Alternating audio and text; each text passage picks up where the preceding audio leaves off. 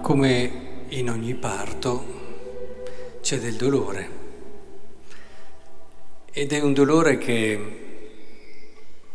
è generativo. Io non sono tanto favorevole, se non ci sono chiaramente motivi di salute, a chi vuole eliminare il dolore dal parto, perché sono convinto che anche questo dolore ha una sua funzione in quello che è il legame profondissimo e grande che si crea tra la madre e il figlio.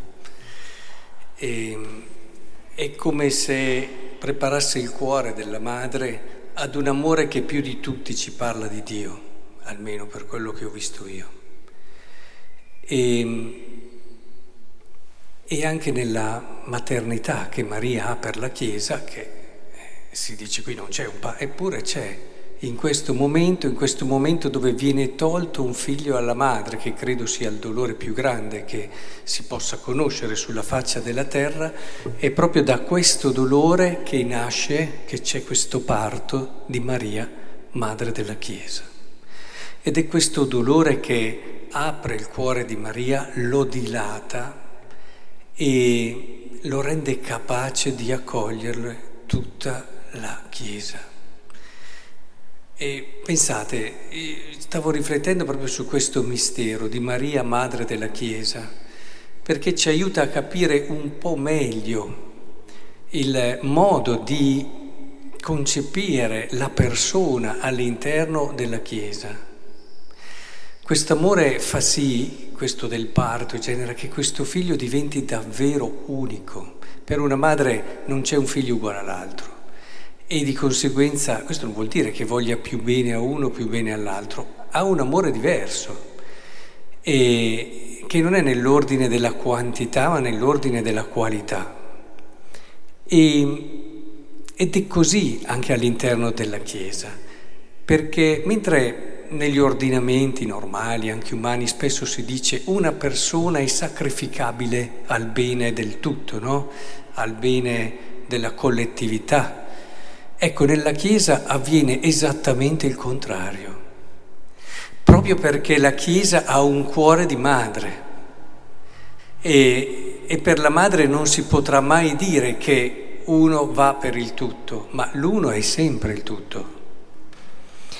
Nella Chiesa avviene esattamente il contrario perché non è mai sacrificabile l'individuo per un bene più grande, mai.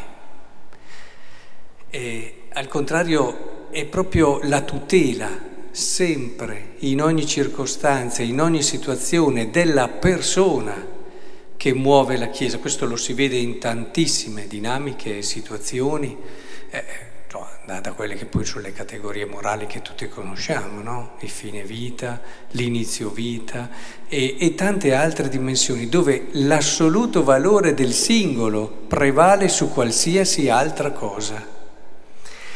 E, e questo credo che sia importante e, e solo un cuore di madre che è proprio della Chiesa può giustificare questa sua scelta e questa sua posizione così chiara, che ci deve ricordare proprio questo, che ogni persona è un universo, come lo è per una madre. E ognuno di noi che fa parte di un popolo grande, ma che non può assolutamente svilire, proprio perché è popolo, non perché massa, e non svilisce assolutamente il singolo e l'individuo.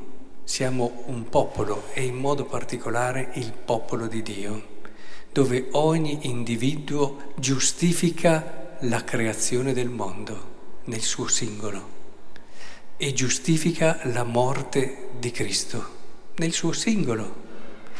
È proprio una mentalità che tante volte nel mondo si dimentica, eh, eh, le logiche del consumismo, le logiche commerciali, rendono tutti dei numeri, si considera e si calcola in base a quelli che sono dei risultati e ci si dimentica che invece il cuore deve essere sempre e solo la persona.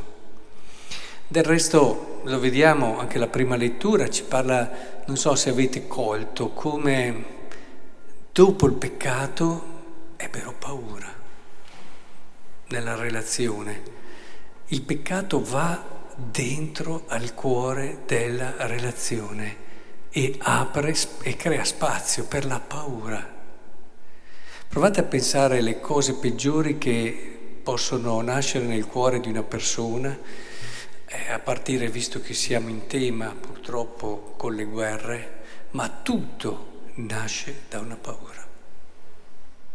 Potremmo dire tutto nasce dal peccato, ma se vogliamo calare il peccato in quella che è il mondo e l'universo del cuore dell'uomo, allora il peccato genera sempre delle paure nelle relazioni.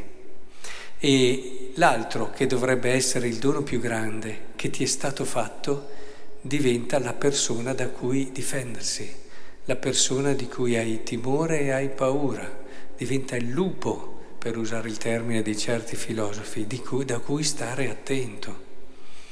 Penso che sia molto importante allora che riprendiamo quello che è lo spirito proprio che il cuore di Maria può aiutare a ritrovare nelle relazioni tra di noi perché siamo davvero Chiesa e ripartiamo dal singolo, perché se è vero che la Chiesa è comunione, e non massa di persone, lo è proprio perché non dimentica mai il singolo.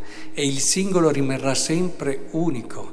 Ed è proprio in questo aprirsi all'altro che si crea quella mar- meravigliosa danza che è la vita di comunione, quella bellissima armonia che ci parla tantissimo di Dio, che è la comunione. E allora chiediamo a Maria questa grazia, sì a partire da noi, impariamo a sentirci davvero così unici e speciali nel suo cuore. Guardate che Maria farà di tutto, ma farà di tutto sempre. Se a volte vi viene qualche dubbio, è sicuramente una tentazione. Maria farà di tutto. Voi immaginate il cuore di una madre, cosa potrebbe fare? Maria fa di più. Farà di tutto per il vostro bene e per tutto ciò che può rendervi felici e lo farà sempre. Partendo da questa certezza, aprite il cuore anche ai fratelli, riscoprendo e aiutando anche loro a riscoprire la bellezza della loro persona.